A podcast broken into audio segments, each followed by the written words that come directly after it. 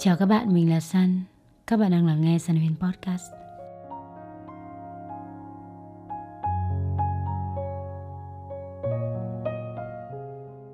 Nếu như các bạn nghe được podcast này thì chắc chắn có một thông điệp từ vũ trụ gửi đến các bạn rằng hãy bắt đầu một điều gì đấy mà các bạn đang hơi lo sợ trong thời gian tới. Uh-huh. Không hiểu sao nữa khi mà Sun ngồi đây và thu podcast này thì giống như mình được một nguồn cảm hứng rất là lớn để tạo động lực cho các bạn. Bắt đầu một điều gì đấy mới mẻ trong cuộc sống của các bạn. Một số điều mà các bạn đang lo sợ nhưng mà nó có thể thay đổi cuộc sống của các bạn rất là nhiều.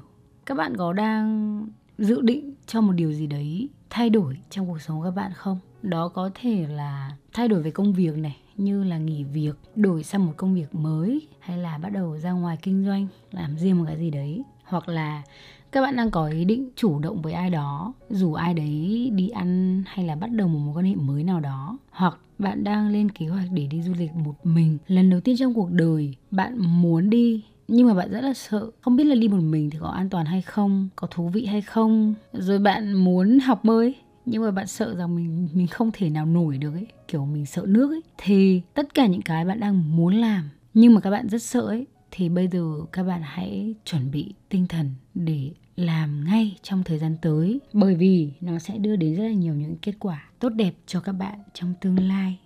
Đương nhiên là san không phải là thầy bói hay là tarot reader, không phải là một người, gọi là, biết trước được tương lai đâu. Nhưng mà san nghĩ rằng là nếu như các bạn thực sự muốn nó, thì các bạn sẽ tìm cách để làm nó tốt hơn. Có thể là ban đầu mọi thứ sẽ hơi khó khăn một chút ấy, nhưng mà vì các bạn thích nó nên là các bạn sẽ tiếp tục tìm cách để cải thiện và làm tốt hơn để một nghèo đấy nhìn lại thì bạn muốn nói rằng là à giá như mà tôi làm nó sớm hơn nữa.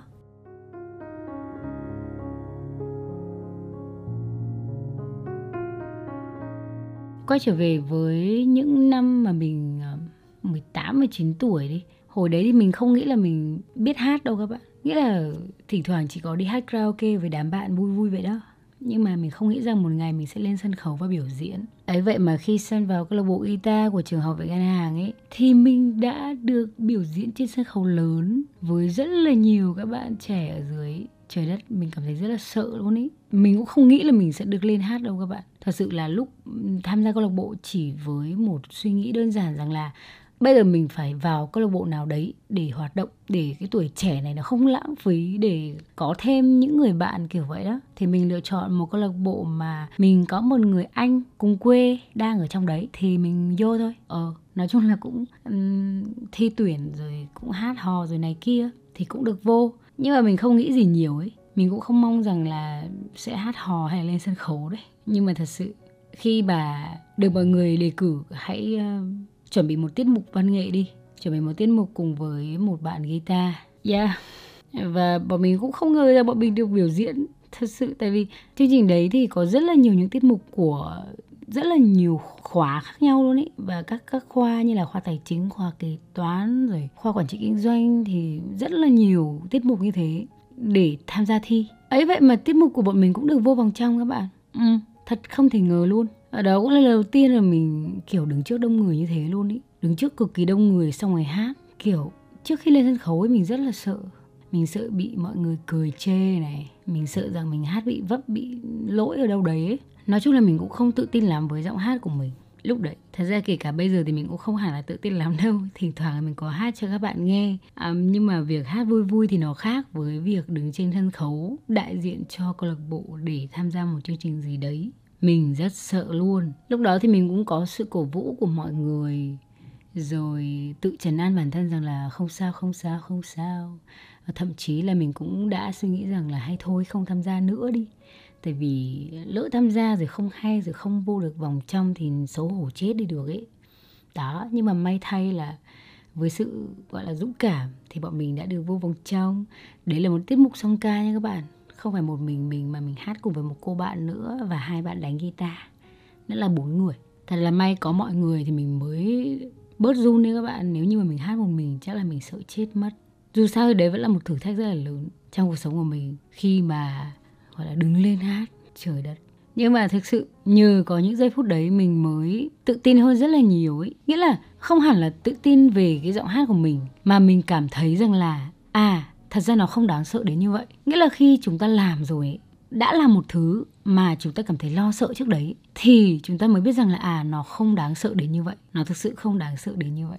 Sau này thì bọn mình cũng tham gia nhiều chương trình hơn biểu diễn nhiều hơn có cơ hội giao lưu với các ngôi trường khác nhau nữa. À, chương trình lớn nhất mình tham gia chắc là chương trình gồm 5 trường đại học lớn học viện à, cảnh sát, học viện tài chính, học viện ngân hàng, đại học ngoại thương. Những ngôi trường đấy có câu lạc bộ guitar cùng nhau tổ chức chương trình với hàng nghìn khán giả. Thì mình cũng được lên hát một ca khúc về tổ quốc các bạn, một liên khúc tổ quốc. Mình vẫn nhớ hôm đấy mình mặc một chiếc váy màu đỏ. Ấy. Nói chung là nhìn lại thời đại học của mình thì nó rất là vui đấy, nó rất là vui và nó rất là rực rỡ nhiều màu sắc, nhiều năng lượng. Nhưng mà nếu như mình không vào câu lạc bộ guitar và mình cũng không dám để đứng lên sân khấu hát, thì chắc là sẽ không có những kỷ niệm đấy.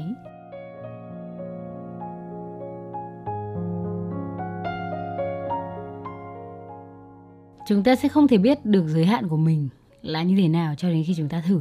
Đôi khi những suy nghĩ những hạn chế của chính mình nó chỉ khiến chúng ta ở trong vùng an toàn mà uh, không thoát ra được khỏi đấy và thực sự khám phá chính bản thân mình ấy các bạn. Cũng giống như việc mà mình xuống biển. Mình là một cô bé lớn lên ở miền trung ở thành phố Hà Tĩnh và đó là một nơi rất gần biển. Đặc biệt quê nội của mình ý là ở Kỳ Anh và mình chỉ cần bước khoảng vài trăm mét là đã đến bãi biển rồi, gọi là dân biển đấy. Nhưng mà không biết bơi. Từ bé mình đã rất sợ nước. Lý do là vì hồi còn nhỏ thì ông mình rất là hay đưa mình đi học bơi. Ông dạy bơi cho mình nhưng với một cách đây chính là thả mình giữa biển và nghĩ rằng chỉ cần thả mình giữa biển là mình có thể tự bơi được nhưng mà không, mình uống rất là nhiều nước biển và mình rất là sợ kể từ đấy trở đi thì dường như cái việc đi biển với mình chỉ là đứng trên bờ cát trắng phao, đấy. Xong rồi đi bộ rào rào quanh, cho chân chạm vào nước biển rồi quay video cái chân lại, thì tất cả chỉ có vậy.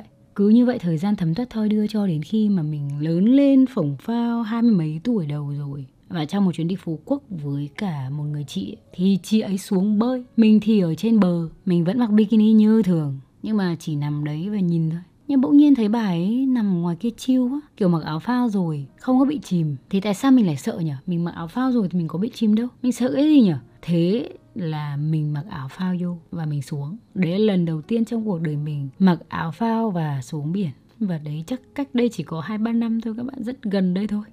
Và bây giờ ngày hôm nay ở đây, cô gái sân của các bạn đã biết bơi rồi nha. Mình xin chính thức tuyên bố với các bạn là San đã biết bơi rồi.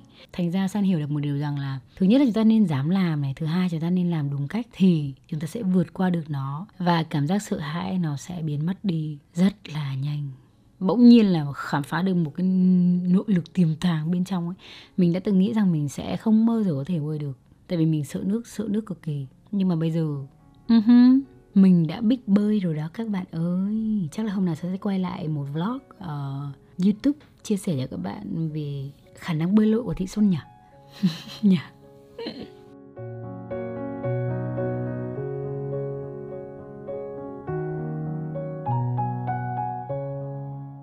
Đó là những câu chuyện rất là nho nhỏ. Còn câu chuyện rất là lớn đã thay đổi cuộc đời mình đấy chính là việc mình vào sài gòn. Thật sự đó cũng là một quyết định khá là ngoài vùng an toàn của mình, thật sự tại vì lúc đó vào sài gòn dường như mình sẽ phải bắt đầu lại từ đầu luôn. Như việc mình đã ở hà nội với một căn chung cư rất là sạch sẽ, với người quen, bạn bè, công việc, rồi là, đấy, mọi thứ nó yên ổn như thế. Nhưng mà khi mà vào sài gòn thì mình bắt đầu thay đổi cuộc sống hơn.